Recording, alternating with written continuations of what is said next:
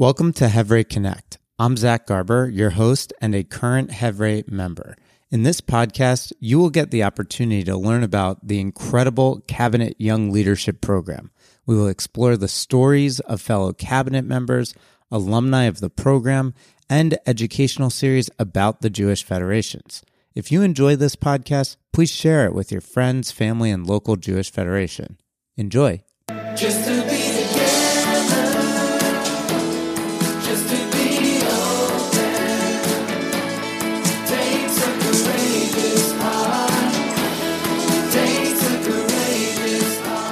Cabinet for me was absolutely life changing.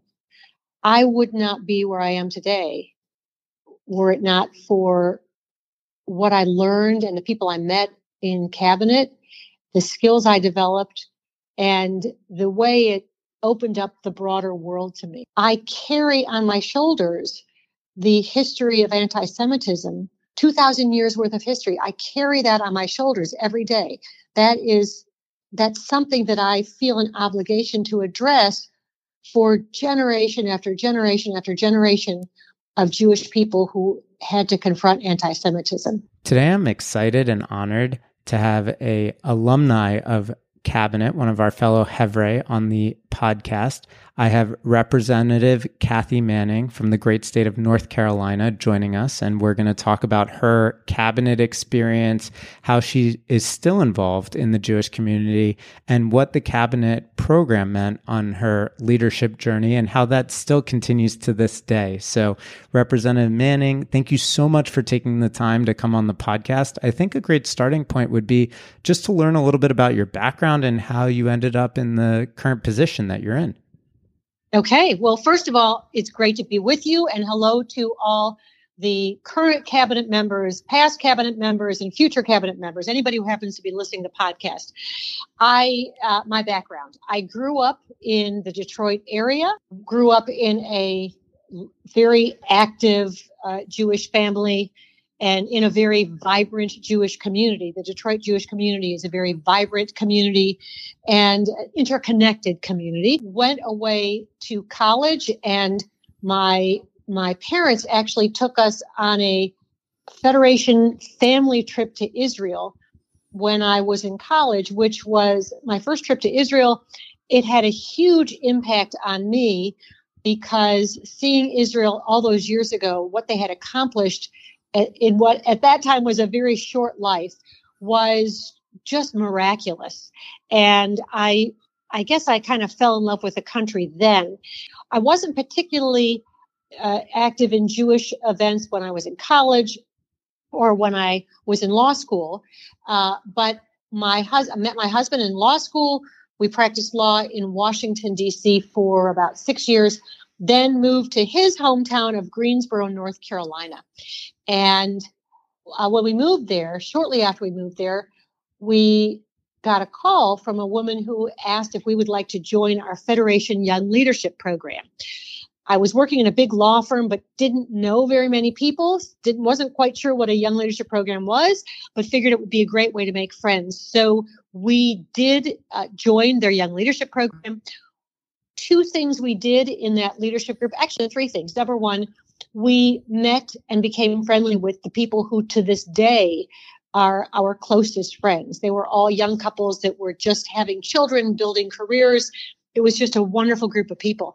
Second thing we did we went to the young leadership washington conference where we first heard about um, what was called operation exodus which was a national campaign to raise the money to help the Russian Jews uh, make Aliyah, or either go to Israel or come to the U.S. And we heard from a woman named Marina Furman, who was extraordinary in how she explained what the what was the Soviet Jews, what the Soviet Jews were going through, and I was so moved by what she said that when we went home the next day, I uh, volunteered to help with our local Federation Operation Exodus campaign. I ended up sharing, co-chairing the campaign. It was extremely successful. And because of our success, my co-chair and I were given Young Leadership Awards and, and asked to join the National Young Leadership Cabinet. So that's how I got to cabinet. And the third thing we did, of course, in our Young Leadership Group was take a Young Leadership trip back to Israel, cementing my strong feeling for the state of Israel. So at the time that I was doing, I became more and more involved in the Jewish community locally and nationally. I was also a practicing lawyer, raising kids, and worked my way up the, the Jewish Federation system and eventually became the first woman to be the treasurer of the national system, the chair of the executive committee, and then the chair of the board of Jewish Federations of North America. So that that those jobs had me traveling across the country, meeting with federations, boards, fundraising, and, and of course around the world meeting with Jewish communities. So I became pretty knowledgeable about international issues, about how the things that we did in our federation system could impact global the global Jewish community. And um, I just got, I got a lot of experience through cabinet on fundraising, on public speaking, on so many of the issues that have stood me in good stead once I finally decided to run for Congress. Uh, the other thing that I did was I was very involved in my local community and led a lot of non Jewish uh, charitable organizations involving education and social welfare issues. And I led the effort to build a new performing arts center uh, which is this spectacular state of the art 3,000 seat performing arts center in Greensboro. So, through all of those things, I developed lots of uh, important skills and got to know lots of different people. So, many years later, I was actually called and asked to run for Congress at a time when I was very concerned about the direction that our government was going and decided to, after agonizing over it, decided to run. And uh, lost my first r- race. I was in running in a Republican district, but made the race a toss up. And when we had redistricting in North Carolina, uh, I was asked to run again, and uh, and I did, and that time I won, and that's how I end up where I am today. So there's a lot of information that I'm very excited to jump into, but you know the world is ever changing. I was just curious, what are some of the biggest challenges that you face today professionally and you're also seeing in the Jewish community? So, I guess the biggest challenge, a couple, I'll talk about Congress. Some of the challenges are number one, figuring out how you get things done because Congress is a big, complex organization with um, lots of traditional ways of doing things.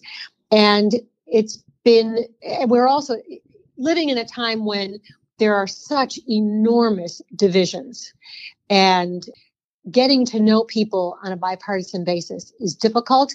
Working across the aisle is difficult. So trying to figure out who you can work with and how you can get things done is is challenging.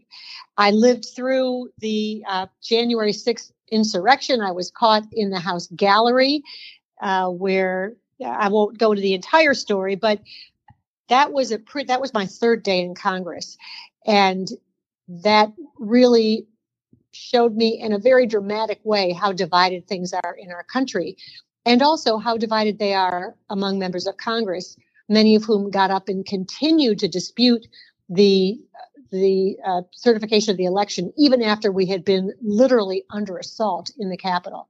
So, figuring out how to get things done, figuring out how to work with people has been pretty challenging in Congress. The other thing I'll say is challenging is being a member of Congress is really hard work. It's three different jobs. It's trying to do your job in Congress and and getting bills passed and getting amendments done and working with people that's job that's one part of the job. Second part of the job is being effective when you're home in your district getting out and meeting with people understanding all the issues that people are facing with that the people are faced with and the businesses are dealing with and trying to make sure that you're helping people address those issues. And then the third component is fundraising because elections require a lot of money and it just requires constant fundraising. So any one of those jobs could be a full-time job. When you combine the three of them, it's exhausting and it is very hard on congressional spouses and congressional families. You mentioned that there are a lot of corollaries but behind what you're doing in the political world and what you've done in the Jewish world. Uh, Cabinet is a leadership program that's national, and also people are involved in their local federation and they're growing as leaders.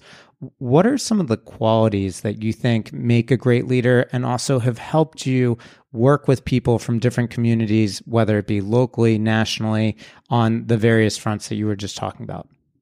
In order to be a good leader, I think you have to be a good listener. You have to be able to listen to what people are saying, to understand how they feel about different issues. I found early on I could learn from absolutely everyone I talk to or work with. From some people, you learn what not to do, but that's equally important. So, number one, being a good listener.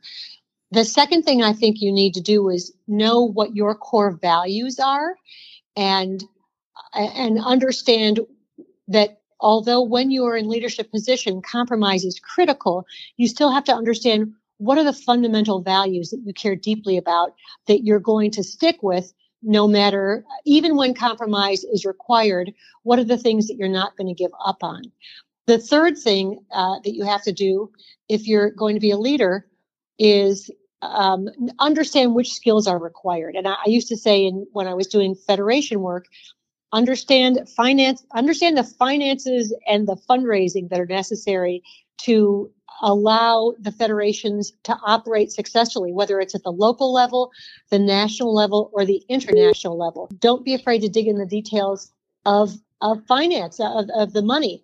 And that's critically important in Congress as well, whether it's what you need to, to, to raise to run your election or what the federal government spends and how do you prioritize where you spend where you spend the money.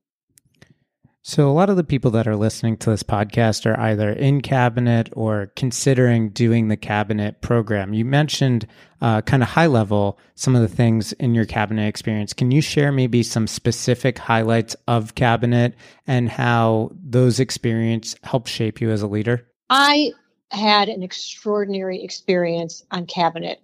I met people that were lifelong friends. And in fact, to be perfectly honest, so many of the people I go to for my congressional fundraising are people I got to know on cabinet across the country. It's an extraordinary network. And they're people who understand when you ask them for money that you're not doing something mean or nasty they understand giving they're also people with whom you share values so so it's easy for me to go to my cabinet friends from across the country because they know what my values are. I know what their values are. We have so much in common. The the second thing i learned in cabinet was so much more about judaism and the depth and beauty of Judaism and and what it means to be to be actively Jewish. I learned prayers and rituals that I didn't learn growing up that stood me in good stead when we sent our kids to Jewish day school. I learned in cabinet how to fundraise and uh, Vicki Agron, I will give her a shout out. She taught us fundraising in cabinet, and boy, did I uh, I never understood how much that would come in handy. I also learned so much about Israel and the global Jewish community because we took lots of trips to Israel. We helped, we learned about the importance of helping Jews all around the world. And I learned about what the Jewish Agency does and what the JDC does and how they can work hand in hand to address needs around the world. Given all your responsibilities today, wh- why are you still actively involved in the Jewish community? And why is it important to be a proud, outspoken Jew? You mentioned that you have kids that went to Jewish day school, obviously, and, and you'd even mentioned that in college you weren't that involved, but that it's become such an important part of your identity. Why is that so essential to who you are? Being Jewish is just fundamental to my value system. My what I what I've learned in Judaism and what I express every day, those are the values that lead me in my decision making, in the things I do in Congress, in the way I try to conduct my life. And I think it's a it's a it's a special responsibility to be a part of the Jewish community. And I recently we had a hearing I'm, I'm chairing the, I'm the co-chair of the House Bipartisan Task Force to Combat Anti-Semitism, which is just enormously important because there's been such a rise of anti-Semitism frighteningly across this country and around the globe. And being able to be part of a government that's put together a plan to combat anti Semitism, to make sure that the things we know happened in the past don't ever happen again, is just enormously important to me. It's a real opportunity. And we had a hearing on anti Semitism a couple weeks ago. And as I was introducing my remarks, one of the things that I just jotted down and then added to my remarks was that I carry on my shoulders the history of anti Semitism, 2,000 years worth of history. I carry that on my shoulders every day. That is, that's something that I feel an obligation to address for generation after generation after generation of Jewish people who had to confront anti Semitism. For someone who's looking to follow in your footsteps or they're growing in their career right now through cabinet, what advice would you give the current Hevre in order for them to leverage their experience to grow? Don't be afraid to push yourself out of your comfort zone. Try things in cabinet that might not feel comfortable to you because that's how you grow by pushing yourself out out of your comfort zone. And I am, you know, when I ran for Congress, I was so far out of my comfort zone. I, I had no idea whether I would be any good at it. But that being able to develop new skills, being able to uh, create relationships with all kinds of different people. It's a way that you grow and you make your life fuller and you also accomplish things that you never thought you would accomplish. Also, being part of cabinet and being part of the organized Jewish community has allowed me to be part of really transformative things that I never would have been able to accomplish on, on my own. And I'll use Operation Exodus as an example. Being part of the group of people who raised the money to to resettle two million Soviet Jews in Israel in, and in the U.S.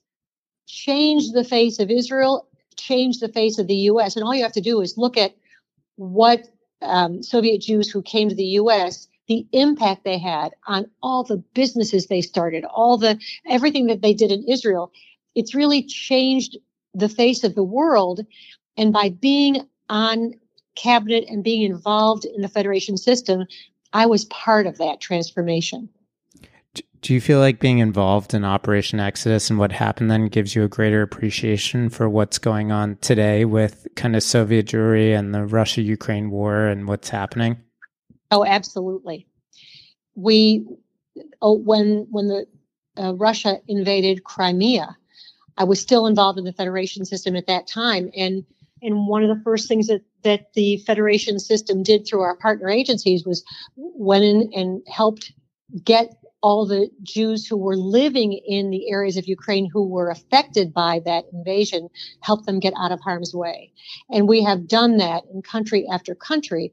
We've helped Jews who were in harm's way get out to safety and rebuild their lives it's amazing to hear all the things that you've done over your your career but one of my favorite questions to ask of any leaders is what you would define as success looking out over the next 5 years whether that be personally professionally or for your community. What i would define as success that's a tough question.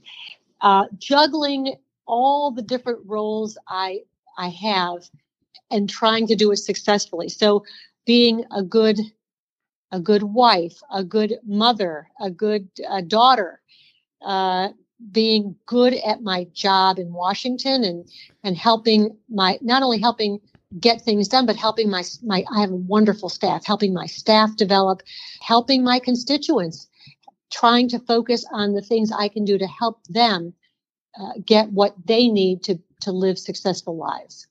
There are a lot of challenges and trying to juggle them all in set priorities and stick with them. That's that would be success. We always like to ask, ask Hevre what some of their favorite Jewish traditions are. What are some of your favorite family Jewish customs that that you value? Well, it's probably not a very unique answer, but I love Passover. That is probably uh, one of my favorite Jewish holidays because we all gather around the Seder table. We do our own unique version of the Passover Seder. Though all the foods that we eat Passover, I love. And one of our family traditions is we, I have a whole song book of Broadway tunes that I and others have written Passover related lyrics to. And I always find that that is the most fun part of the Seder that everybody participates in when we sing all those Broadway Passover songs. I love that. My my family, the tunes are not so good, so we might not steal that tradition from you. we we, we got to keep the tunes very basic. Um, so if someone listening, you know, one one of the most incredible things about being Jewish, about cabinet, is the network and the people you know, people are interested in helping fellow people that are doing amazing work. You're in a position of great power right now. If someone listening is interested in engaging in the work that you're doing with Congress or what you're doing in the Jewish community around anti Semitism, what's the best way for either Hevre or alumni or someone listening to this podcast to engage with the work that you're doing and be involved? If people want to get involved in advocacy for to to, Im, to influence how their members of Congress vote or the kinds of bills that they bring. Lobbying your Congress people is something that uh, the Jewish community has has become pretty good at, and you know, meeting with meeting with members of Congress, I think, is very impactful. And getting involved, supporting the members that you think share your values is another way that you can be very impactful because uh, elections matter and making sure that the people who share your values are the people who get elected has an enormous impact. As we've seen um, over the past 10 years as as we've seen an assault on for example women's reproductive rights and assault on so many of the issues that we care about that are really have been at risk over the past couple years. So that's for people who just want to influence policy. For people who want to run for office, I encourage them to do so. And whether it's at the local level or the statewide or national level, we need really good people, smart, dedicated people who are doing it for the right reason to run for elected office. I would also add that we met at the Washington conference, which was put on uh, through cabinet. So that was actually how we met. And I'll also add, I want to be very clear that while you're involved with politics and you serve a specific party, th- this is very much a bipartisan message. I think, you know, Cabinet is not a political organization. This is all about how you get involved, how you can make a difference, and how you can advocate for your values. So I think that's really important that that's what we're talking about, what we share, and, and what we espouse as a Jewish community. I wanted to touch on one other brief uh, topic. You mentioned that you're from Detroit. You may or may not know that we have our cabinet annual retreat coming up, and it's actually in Detroit this year. So I don't know how much time you've spent going back to Detroit, but I was wondering if you could share a little bit more about your experience with the Detroit Jewish community and if there's anything we need to look out for while we're in Detroit or make sure to see. The Detroit Jewish community is an amazing, wonderful Jewish community. I was just there two weeks ago. I have a lot of family that's still there, including my parents, my sister, brother in law, uh, nieces, nephews, aunts, uncle, cousin. I have lots of family there. I go there regularly. And I don't know exactly where the conference is taking place. There are lots of wonderful things to see in Detroit. And um, I haven't been to Greenfield Village in many, many years, but that was, if, if you care about uh, the car industry, you can't grow up in Detroit without caring about the car industry. That's a that's a great place to go. Absolutely, and and I guess the one last question before we we kind of wrap up the interview, thinking about Detroit, thinking about North Carolina, kind of post-industrial cities. This is a something that I'm personally very passionate about being in Baltimore and seeing what you guys have done in the research triangle and some of the things coming out of North Carolina. I was just curious, what are the big things you're seeing shaping change in some of these areas of the country that we have a lot of cabinet people that are, you know, from kind of these communities that are post-industrial communities and where the investments are kind of making the most scalable, effective change from an economic growth perspective? So the area that I represent is an area that was big a big manufacturing center. Textile manufacturing and furniture manufacturing were the mainstays of the economy in my in, in Greensboro and High Point for 100 years. And many of those jobs in the late 1990s, early 2000s went overseas. So our area has worked very, very hard to rebuild the economy. And we've had some real success over the last couple of years. And that has been in bringing bringing in advanced manufacturing. Some of it is clean energy manufacturing. We have a new Toyota electric battery factory that's being built adjacent to my district that was really the result of uh, people in, in, the Greensboro area and across North Carolina. We have some a lot. We have Honda Jet, which is a, a company the the headquarters of Honda Jet that's in Greensboro. Lots of advanced manufacturing. We also have a lot of chip manufacturers. So bringing back manufacturing, but advanced manufacturing and, in, and innovation is helping our economy in my area. And that requires education. And I've got 10 colleges and community colleges in my district. And we not, we need people not only who have higher level education, but we also need uh, workers who have the kinds of skills that you don't develop in high school. You have to have post secondary education. So investing in apprenticeship programs and career and technical training programs. Those are all things that are critically important to the economy in my area. Representative Manning, I could talk to you all night. I know that you have a, a, press schedule and I want to be respectful and we're so thankful for your time. But as we wrap up the interview, you know, this podcast, we aim to highlight people who have gone through the cabinet program, how it shaped them, and want to inspire other people to get involved, engaged, and participate and make the most of their experiences. Is there any final thoughts that you'd like to leave with the people listening? Sure cabinet for me was absolutely life changing. I would not be where I am today were it not for what I learned and the people I met in cabinet, the skills I developed, and the way it opened up the broader world to me. So, for those of you who are thinking about it, I, I encourage you to take part in cabinet. It's an enormous learning growth opportunity. Well, thank you so much for your time. It's been so insightful, and we appreciate your dedication to our community, to the U.S., in terms of spending your time and efforts trying to help uh, the community that you serve and the community at large and the Jewish community. And what a, what an amazing representative of cabinet uh, and of our people. So thank you so much for your time, and I hope everyone listening was inspired and found this this helpful as always.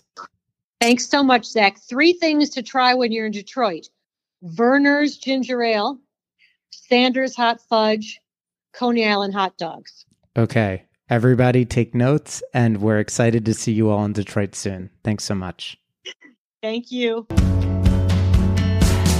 Through the Zooms and the frozen time, leaders step up to change lives.